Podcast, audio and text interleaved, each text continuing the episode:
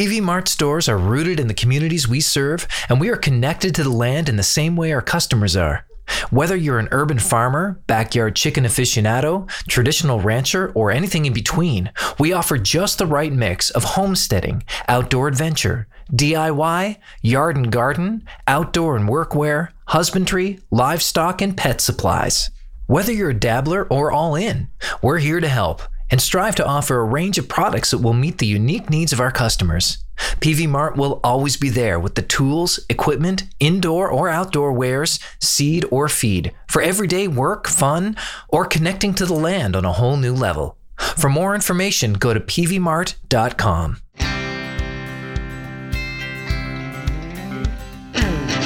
Hi, I'm Ian Sherwood. As a songwriter and musician, I've traveled through countless small towns, heard incredible stories, and witnessed some of the amazing ways in which people in towns and cities across this vast country have woven their lives into the land they live on. It's made me think about the way I interact with my own environment and the natural world, where my family's food comes from, what impact I'm having on the planet, and what we're all leaving behind for our kids to inherit. So now I'm on a mission to learn about how I can tap back into the essence of where we all come from. Today, with so much at our fingertips, it's easy to lose sight of the most important connection we have. Welcome to Connected to the Land. Well, it's official. The homesteaders are taking over the planet. And really, why not? We all have something we can learn from them. Perhaps we should all be heading a little closer to becoming better homesteaders ourselves. As we get ready for another conversation in this homesteading series, I'm left to consider why it's becoming such a huge movement. Now, actually calling it a movement isn't right, it's really just living. And maybe those who are actively homesteading are finding ways to live a more connected life. As far as all the topics we've talked about on this podcast go, homesteading has to be the one that hits the nail on the head, that embodies that connection to the land. Probably because homesteading involves so many different things. So we never really scratched the surface with just one take on the lifestyle, the challenges, and the benefits of homesteading. So I called up another couple who have made the leap into becoming more self sufficient and self reliant. Dave and Amanda are the creators of the Wilderstead YouTube channel and have been waving the homesteader's flag for over three years. We talked about the beauty of owning a sugar maple grove, why you shouldn't put birch syrup on your pancakes, and how chickens don't always come home to roost.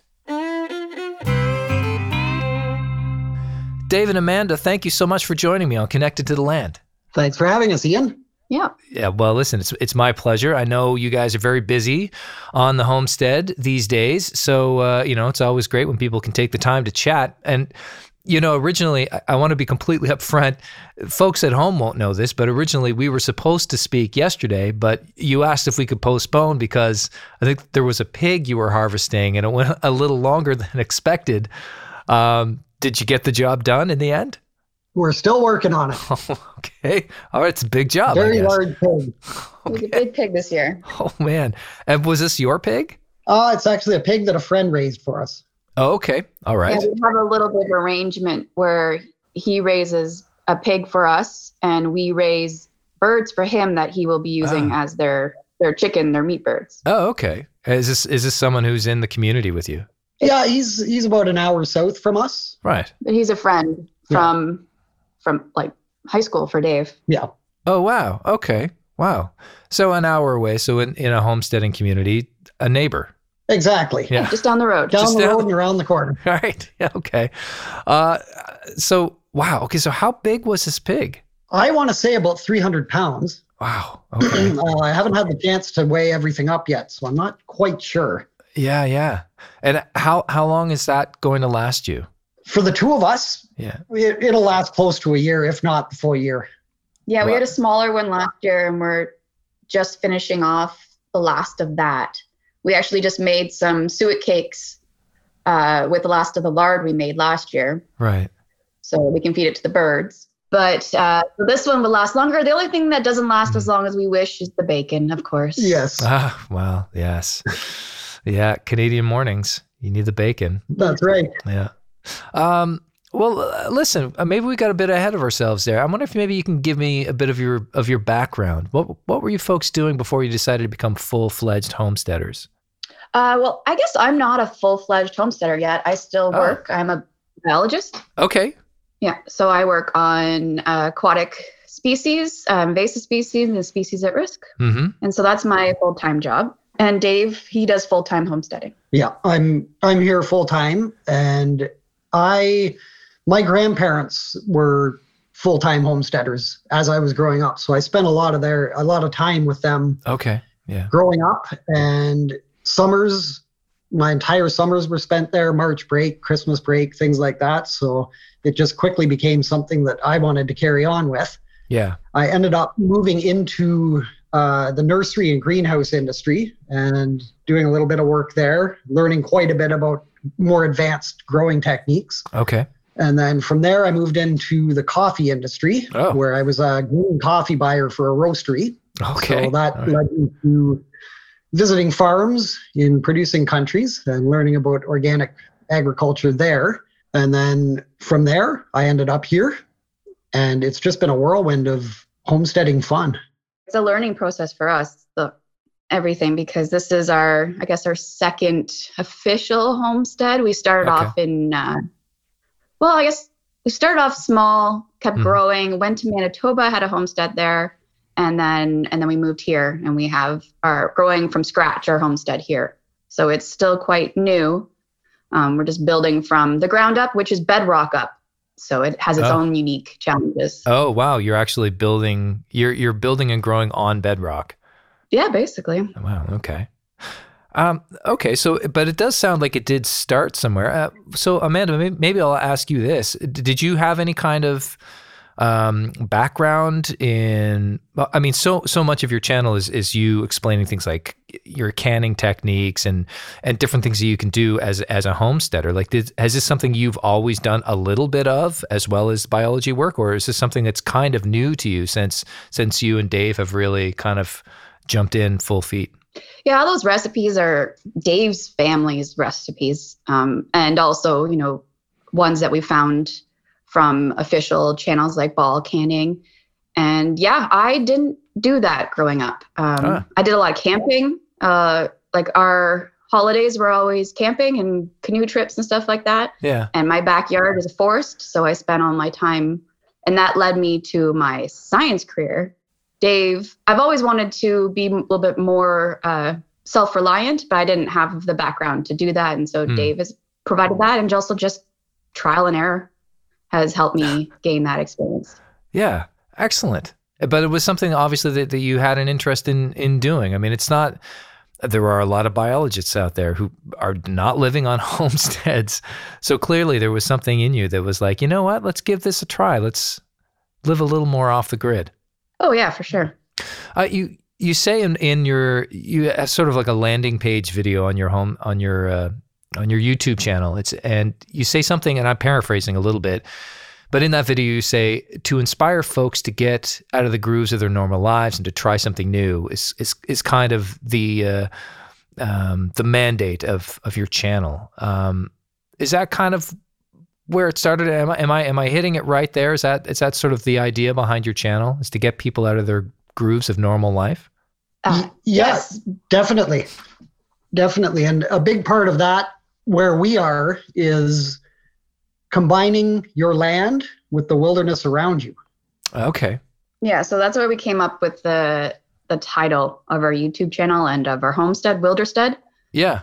because originally we had a different title from Manitoba, and it was the name that was given by the previous owners to the property. Uh huh. And uh, we tried to bring it here, but it just didn't fit. And so we tried to figure out what it is that we were actually doing. And this is about the same time as we uh, made that video you're talking about. And we had to decide what it is that we thought the channel was going to be. Right. Because up until then, it was almost created just as a way of um, documenting our lives for our friends and our family. And then it started to grow. And so we realized it was going to be more than that. And so we Mhm. decided we really needed like a mission statement. Like, what do we want this channel to be if it's going to grow beyond what we originally planned it for? Yeah. And so that's when we decided, like, what do we do here that's different, or maybe even not that different, but maybe not highlighted uh, as much in other channels. And so we decided it was the fact that we do have a property here that we use as our homestead, but we the wilderness plays such a huge role in the way that we're trying to be more self-reliant Yeah. that we decided to go with it's a wilderness homestead or a wilderstead. Yeah. Uh, Dave, you, you mentioned something, uh, said something just uh, just a couple minutes ago about um, joining your land with the wilderness around you. I wonder if maybe you can go into that a little more. Tell me what that's all about. Um, I think we've lost the connection with the wilderness. A lot of us have, anyways, and understanding what is available out there for us, whether that be Mm. food or just therapy with walking around and hiking and enjoying what you see out there. And I got to think of a way to phrase this properly Mm-hmm. operating on less of a supply kind of a world and more of a demand world Okay. where we're not taking we're not taking more than we need from the land around us. right. Right. One thing that we want to be important for our homestead as well is that you won't be able to see a distinct line on a map between where our homestead starts Mhm. and where the land around us does. We want it to be integrated and like the nature is most useful when it's left in its natural state. That's why they call it Right. nature. Right. I'm not Yeah. using my, my words here, but so that's why great. we want to so we wanted to be more of like when we got here there was land cleared and we don't really want to clear any more land we're actually trying to repopulate the cleared land with the natural environment that should be here Right. um, because we feel like we can get the best use of the wilderness um, if we try to leave it in its natural state Yeah. Right. and so another way that we try to incorporate the nature is through a lot of our food resources actually come from the land. So all of our we have wild mushrooms that we forage, uh, fiddleheads, we fish. We do not hunt yet, but that's always something that we keep in mind Yeah. and is just something that we realize that we're not going to be able to produce everything that we need here on the property in a sustainable way and so we re- we need to use some of the surrounding wilderness we need to connect with that wilderness and let it um, provide some of our needs Wow. I mean, that's amazing. How close do you think you are to being sustained by the wilderness and your farm if you were to take all that in consideration? Are you still making trips into town, into the grocery store, or do you feel like you're pretty close? i would say we're not close yet Oh, we're on our way Yeah. to be completely honest, no, not even. Uh, But- we're growing, right? So we we produce all of our vegetables we use in the winter, in the in the summer, and most of the vegetables we use in the winter. Yeah. We produce or have those relationships to produce all of our meat except for cattle, but we have we have hopefully a connection for that for next year. Uh, we're raising our own chickens. We've just started raising rabbits for meat. This is going to be a Oh. quite a learning experience because I've never experienced with that, but we're trying to learn Mm-hmm.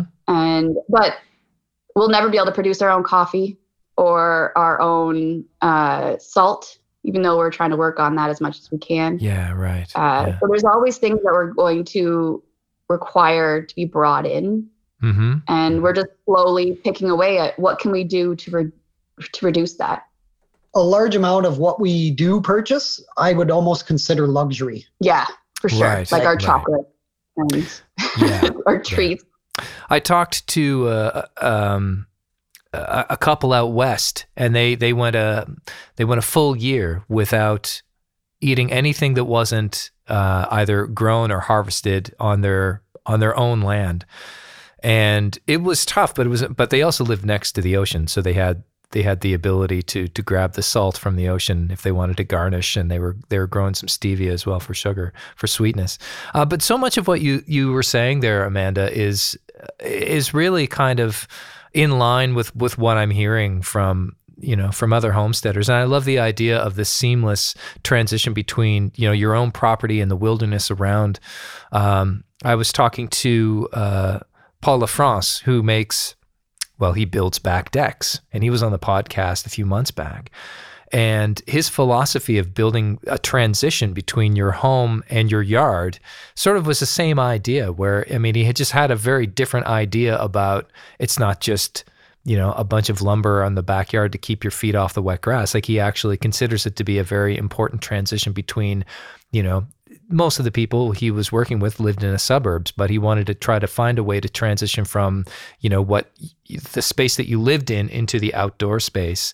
And that idea of, you know, this is our farm, but we're also going to use the surrounding wilderness if it's available to us to help us sustain ourselves.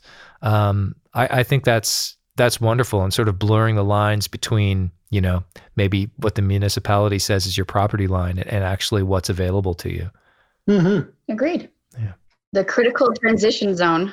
yeah right i mean i don't want to. You want to put a science word in it. I, yeah we're all about the science words so drop Yeah. them as much as you want um, I want to talk a little bit about winter growing as well. So I thought maybe, uh, um, Dave, you've you've got some experience here, so we're looking for your wisdom. Um, you know, there are a lot of homesteaders out there who are becoming more aware of the fact that you can grow year round now. I mean, I remember uh, when I when I was a kid, we just you know there was there was a garden in the yard, and neighbors had gardens, and you know as soon as the weather got a little chilly, that was it. They got all wrapped up, and then you just went to the grocery store. But there are a lot of people out there who are now trying to grow year round. So, how how successful have you been with that uh, in the last few years? Um, I would say mildly successful. Every year gets a little better. Mm-hmm. Uh, one thing that I've definitely learned is planning ahead and starting specific plants or crops that you would like to be growing through the winter, Right. starting those in late summer so that when when the the winter the late fall and winter season hits, you have plants that are either mature or maturing. Yeah. It, it's quite difficult to start seed at this time of year without artificial lighting. Right.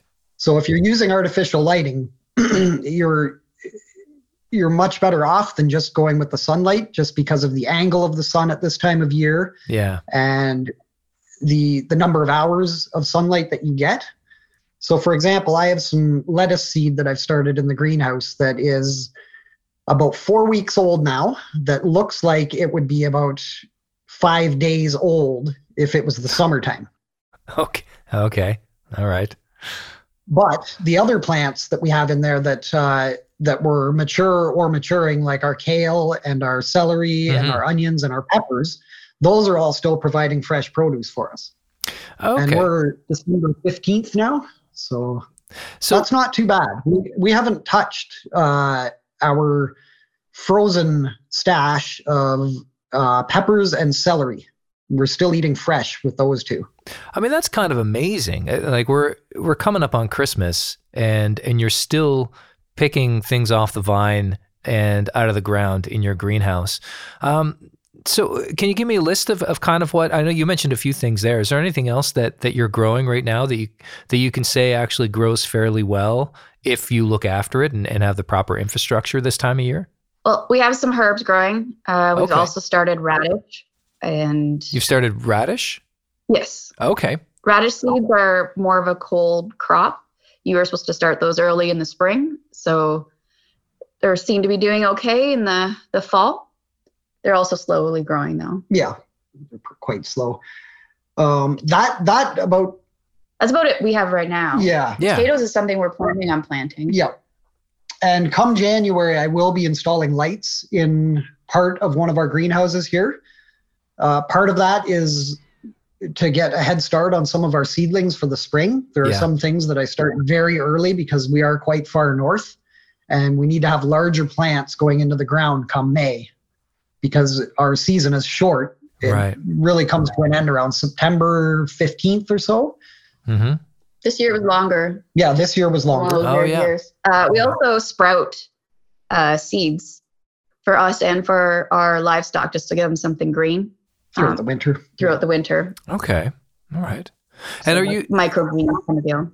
and you have you have uh, infrastructure like you have a greenhouse or greenhouses outside of where you're living and this is where you're doing most of your growing is that right or are you growing inside your home as well No, our our house is extremely small, so we don't have much room in here.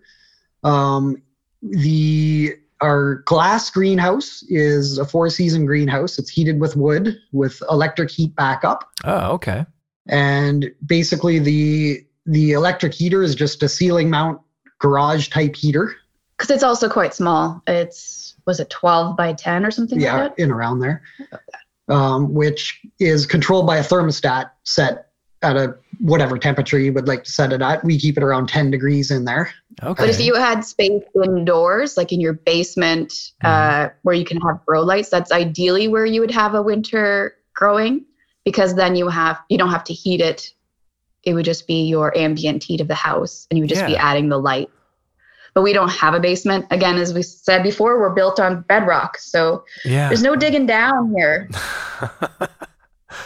so uh, tell me some of the other challenges that you're facing in, in winter as as a grower when trying to to grow you know uh, the things that you mentioned or or maybe some things that you're thinking about growing? Uh, one of the challenges we faced uh, last year was that our greenhouse it's it it's a bunch of glass doors and wood and it's on dirt. And so mice really want to be in that warm Uh, greenhouse. of course and so we were planting things and they were disappearing from below. They were tunneling oh my gosh in wow. the, uh, the beds and just pulling the, from the roots down. You'd see these plants just Disappearing. here holy cow of course. So it's a constant battle to um, to fight with these these mice because they want our food as much as we do. Yeah. So we in our our beds in the greenhouse there, we took everything apart this summer and kind of rejigged everything and filled up the bottoms of these the uh, raised bed, bed boxes that we have with rocks and gravel and things like that, just in an attempt to slow these mice down a little bit. yeah And actually, this year, the the damage from mice in there has been minimal. Oh i hope you're touching I, I wood actually right now yeah that I've seen the plant disappear yet. Yeah, there hasn't been really any damage at all this year. I think Uh, we've well, fingers crossed. yeah right We've, we've yeah. won this battle at least. We might not have won the war, but we've yeah won the battle. i've got a wooden desk here i'm knocking on it for you uh, Thank you. Yeah, that's right. Oh, well, good luck with that. That's the first time I've heard anyone mention that, that, yeah, the mice are going to eat your crops in the middle of winter, but it makes perfect sense, of course. Mhm. Uh, I've spoken Yeah. to quite a few farmers on this podcast, and I'm always interested in knowing uh, where they're getting their, their information from, because not everyone comes from a succession plan. Like they're, they're not necessarily being handed this information down from you know their their parents. Dave it sounds as though that maybe you you did learn a little bit but i wonder if maybe you can talk a little bit about where where resources come from for folks these days who are looking into starting doing what you're doing. I mean obviously they can check out your channel but where do you guys go when you're looking for new information? We definitely look towards YouTube. yeah right. Um, and one thing for us is that obviously because we have a YouTube channel, we do watch a lot of YouTube as well. So we've managed to weed out a lot of uh, the less desirable channels Hmm. yeah or or information that uh, Be careful there. yeah the less less desirable information that either might not pertain to where we live right or just might be completely outdated. yeah that I also yeah go ahead yeah i also approach it from a scientific background. I often look for primary research articles if it's something that would make sense for that. For example i was looking into um, an alternative protein source for chickens raising uh, insects. So Oh, a right. popular one right now is called soldier flies. And uh, i've been trying to find actual studies on how best to raise them. And there's been a lot of work on that. That's actually in the primary research field. Um, it's a budding kind of enterprise. So, so we try to kind of look everywhere. Like for raising of animals, often there's so many things um, online that a lot of veterinarians or uh, people that dedicate their lives to learn these things would actually disagree with. So it's really hard sometimes, and that's why you need to look at people's experience with it. And because even if you go to YouTube, there's a lot of good information there as well. But you Yeah. have to kind of, as you said before, kind of weed through what people are just regurgitating. Where, why, how did they come up with those ideas?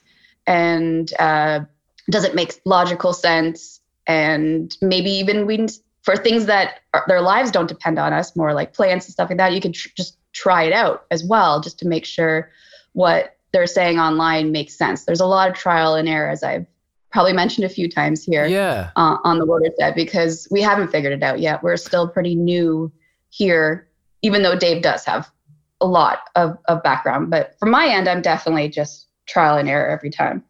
Yeah, I mean, safe safe to do maybe with with some of the plants, but when the mushrooms are concerned in the forest, may, maybe maybe get a little bit of research done before the trial and error. Oh my goodness, yes. No trial and error with mushroom. No. What's, No. what's the saying? Every, every Every- mushroom is edible once, No, every mushroom is edible, but some only once. but some only once. Oh God, yeah, um, very true. Uh, you made you sort of jumped over to talk about your animals a little bit. I wonder if maybe we can talk more about that. Uh, you mentioned that you that there was a pig involved in your processing this year, not raised on your on your land necessarily, but what uh, what kind of livestock are you keeping on the farm? We currently have chickens, one turkey that's more of a pet, and four rabbits. Okay, And- Um, the four rabbits are new to us. Uh, we Yeah. just picked them up this fall, um, and they will be. The idea is for them to be meat rabbits. So we have three does and one buck, and we'll be breeding them uh, for their offspring. And Oh. then the chickens, we have a, a breeding stock of, of them, and then there we hatch. We have an incubator that we hatch their eggs, and that's our meat birds for the year. hmm And then we have a rogue bunch of layers that just do whatever they want. And yeah, they provide us with our free range eggs. a rogue bunch of layers. I like that. Is that, is that another one Yeah, of the have their- scientific terms that you're throwing down for us? we actually had we had one hen over the summer that would disappear for a couple days at a Oh, wow. time Really? and then eventually she disappeared for probably close to a week and we thought she was a goner. yeah we Yeah. thought she was a goner because she would just go out in the bush here and one day she came walking up with Wow. 16 baby chickens that she had hatched out out in the forest Yeah. Holy cow. Oh, wow. that Well, is amazing. Yeah. So we call her Mrs. Gump because she has her forest chicks. And uh, she constantly broke out with them every day and would just take them around the property and and just teach them how to be the worst chickens ever because they would just destroy our gardens Oh, and just walk around everywhere and Uh, so they were qu- they was quite entertaining though and Yeah, now they're yeah. all in the coop and because it's winter it's not so fun out there for them but right, right. um, ideally you don't want them just wandering the wilderness but Yeah. she most of the other chickens they basically respect the enclosure we Mhm. built for them because uh, they realize it's probably I don't know if they realize that but they tend to just stay in their their fenced in area but Yeah. she just wasn't one of those and she would break out every day Wow. Okay. Yeah. What little I know of chickens is is that they uh, they generally don't go far and they almost always come back. Um, which is why backyard chickens in an urban setting can sometimes be successful, um, but disappearing for almost a week and, and laying eggs in the woods. Um, that's again, I'm I'm not a chicken farmer, but that's a new one for me. Yeah, so she was basically you can collect eggs for a couple weeks. Um, Mhm. So she would slowly go out there, lay an egg a day Right. until she decided she had enough eggs, and then she had to sit on them. I don't know how she was able to do that in only about a week because usually the incubation time is about 21 days. Yeah. So you need to keep them warm at a consistent temperature um, for 21 days, and then they'll start to hatch. So she must have just had just luck in terms of the temperature because she often came home like to the coop. So Hmm. then she just sat there and then came back with them all. That's why they were all day old chicks at the same time. So she was able to collect 16 eggs and Wow. then hatch them all at the same time. That's amazing. I don't know Yeah. how rare that is. The fact that she did that in the woods where we have a lot of predators, I think that is slightly rare. yeah Yeah. Yeah. but we knock on wood again, knock on your table or chair, what you were saying. is Yeah. We haven't had a lot of issues with predators yet, Okay. Yeah. um, mainly because we have quite a fortified coop for them. But wild animals tend to be able to uh, get around what we think is even our best defenses. Yeah. So right. Yeah. I would have to say we've been quite lucky that we haven't had any um, mass any mass mortalities from predators. There's been one or two from what we think might have been a hawk Okay. uh, yeah. of the forest chickens because when they were out on the loose. But other than that, really, we've been quite uh, fortunate. Yeah, we get on our on our cameras that we keep up around the property. We get bears, wolves, foxes, coyotes, things like that. Okay. Eagles, hawks, Very crows, consistently. Mm-hmm. consistently at the property. But the main predators that you need to be concerned about are are uh, are the smaller, like the foxes and whatnot. They like those are the things you really have to be more concerned about. The one I'm worried about the most is actually uh, weasels Oh, okay. and minks because they're they are quite small and they can fit in the smallest hole and they will just kill all your chickens. Ah, right. Yeah. So um, the hawks and the uh, avian predators they'll pick off one at a time if you if you don't provide them with overhead protection. Yeah. Um, but yeah, the the weasels are the ones that I'm the most I'm the most concerned about. Uh, the foxes, they uh, if they're the chickens are running loose, yes, they will be a threat. But where they are right now, I don't see a huge threat from foxes. Yeah. They're actually quite big here too. At least the ones that we've seen on camera. We don't have tiny Okay. foxes. Yeah.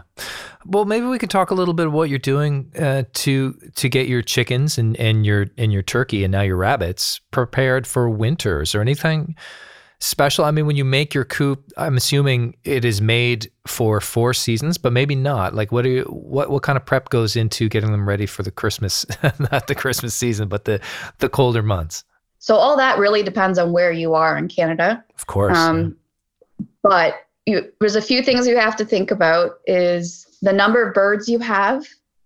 Um, and that's the key one, I would Mm. say. So you have to Okay. build the size of your coop um, around that. So if you build too big of a coop with too few birds, they're not going to be able to maintain an appropriate amount of temperature.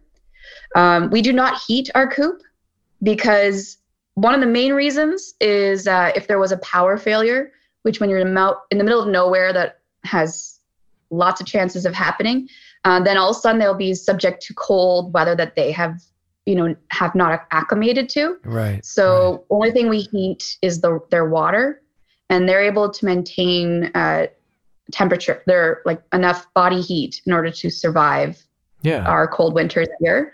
We do not insulate our coop here. In Manitoba, we did. So our coop was insulated in Manitoba. And you can also provide a heat source as long as it doesn't heat the whole area so Mhm. that's somewhere they could go to get heat. But that's, there's also the issues with fires. So if anything Yeah, right. happens with that heat source in tons of straw and wood Yeah, and right. dust and Yeah. birds running around, it's such a dangerous thing. Mhm. So we've we've steered away from that. We're not saying that that's something that's wrong. It's just not something that uh, we feel safe doing, and we don't feel is best for our birds. Yeah. Um, you, so you need to have fresh water available to them, and you no drafts. Drafts are bad. Wind is and moisture is a lot worse than cold. So you want to. We do something that's called uh, the deep litter method, Yeah. and Dave can describe what that means. Yeah, so it's allowing the the droppings from the chickens to remain in the coop and compost over the winter, which provides not much, but some heat as it breaks down. And you just kind of keep topping up the bedding, your preferred bedding, whether that be possibly pine shavings or straw, hmm and just allow it to build up over the winter and don't empty your coop out until the springtime rolls around. That's the Yeah. general overview of The of deep litter method. The deep litter method. And so you keep them clean by constantly putting clean bedding on the top, but then the stuff on the bottom will be breaking down and providing that little bit of heat. Um, it's not it's not a significant amount of heat, but it, Yeah. it's something, right? So And I'm assuming that that you're you're probably factoring in the kinds of birds that you're getting uh, when considering. yeah. that- So one thing that yeah one thing that's important um, is their crops. Uh, you don't want birds, No, not the crops. not the crops. The combs. Why do you say crops? I I don't don't, know. know. They're cones. the big things on their head with Yeah. the the red and the pointiness. Yeah, uh, right. That's prone to uh, frostbite. Okay. So if you if you get birds with smaller combs, that's uh, better because then they'll have less chance of having frostbite. Are there The breeds that fancier their combs with lots of little pieces, uh, they can get frostbite and, and fall off. So, are there breeds that are just better adapt uh, adapted to to living in the climate of Canada that you can just have a you know a coop that is that is uh, unheated, but they're actually more ready for the winters? There are definitely. Um, we have never really been uh, breed specific Oh, okay. with our chickens. Uh, the majority of our chickens we got when we ended up here, and they came from other local uh, homesteaders in the area. yeah.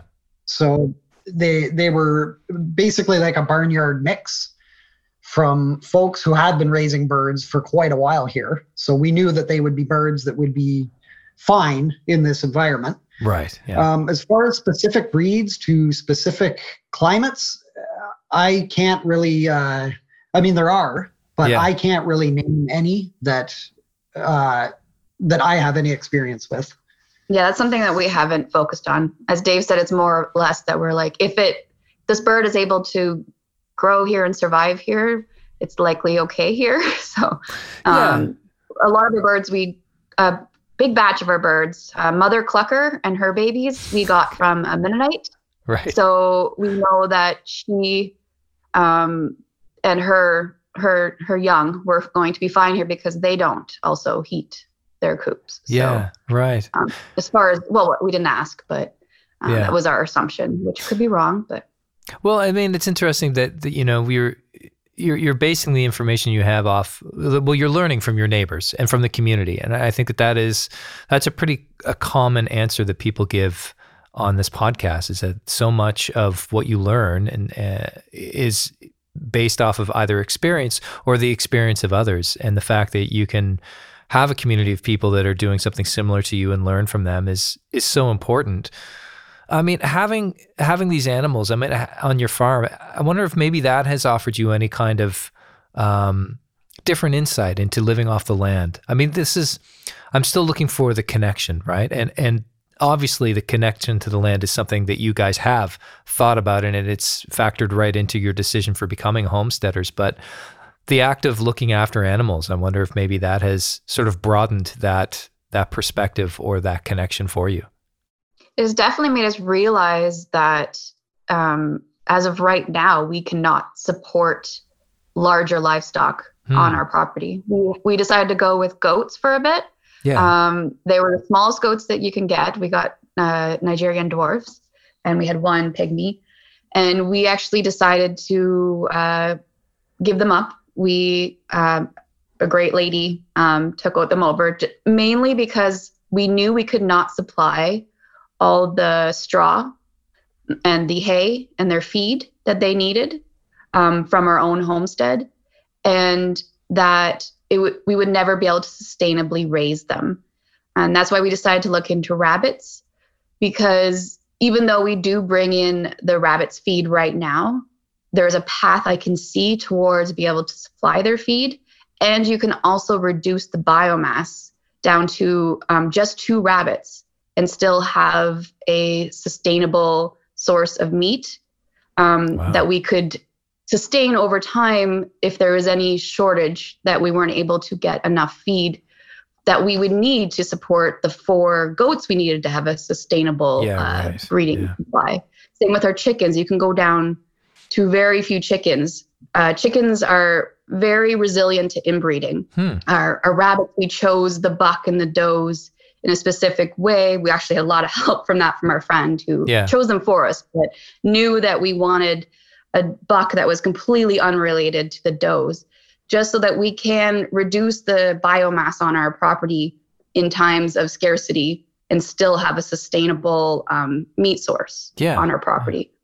So that's definitely one thing we realized um, that just just looking around our land and saying, okay, we know we're bringing in the food now because, for example, with the rabbits, we bring in their feed because that feed has been scientifically engineered to be the best food source for those rabbits.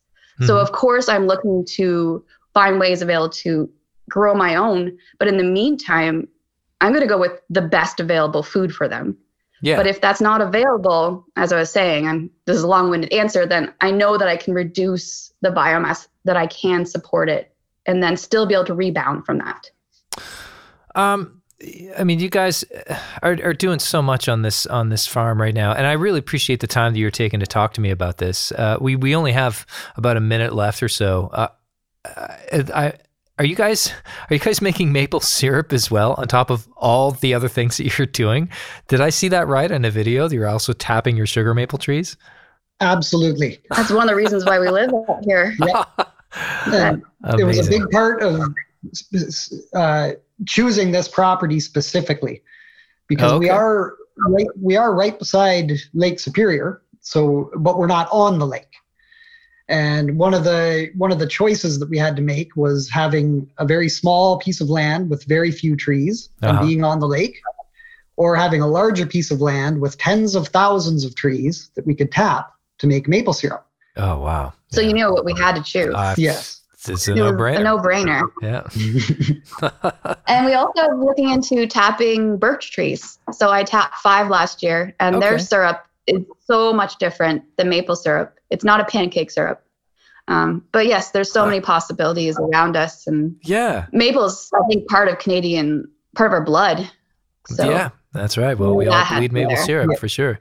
Uh, I'd be Mhm. interested in knowing more about this this birch syrup. I, I think it's it's it's a little. You need a little more of it, don't you, or quite a bit more of it in order to to yield um, a, a usable amount. Yes. Is that right?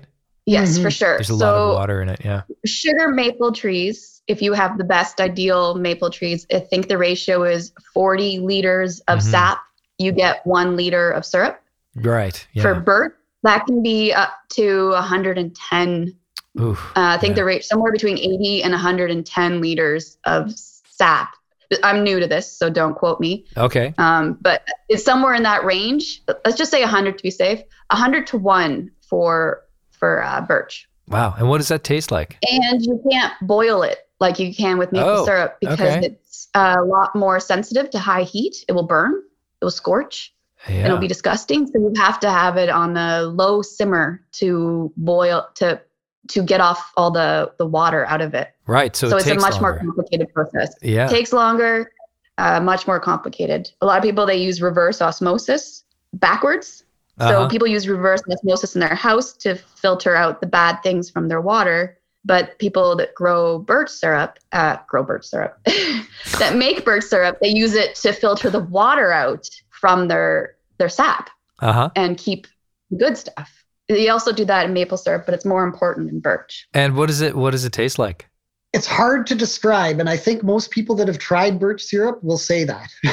Yeah, it's a All very it's a it's a savory flavor. it's closer Ah. to molasses than it is to maple syrup. Yeah, Okay. I mean there is there's a slight sweetness there, a tang. Hmm.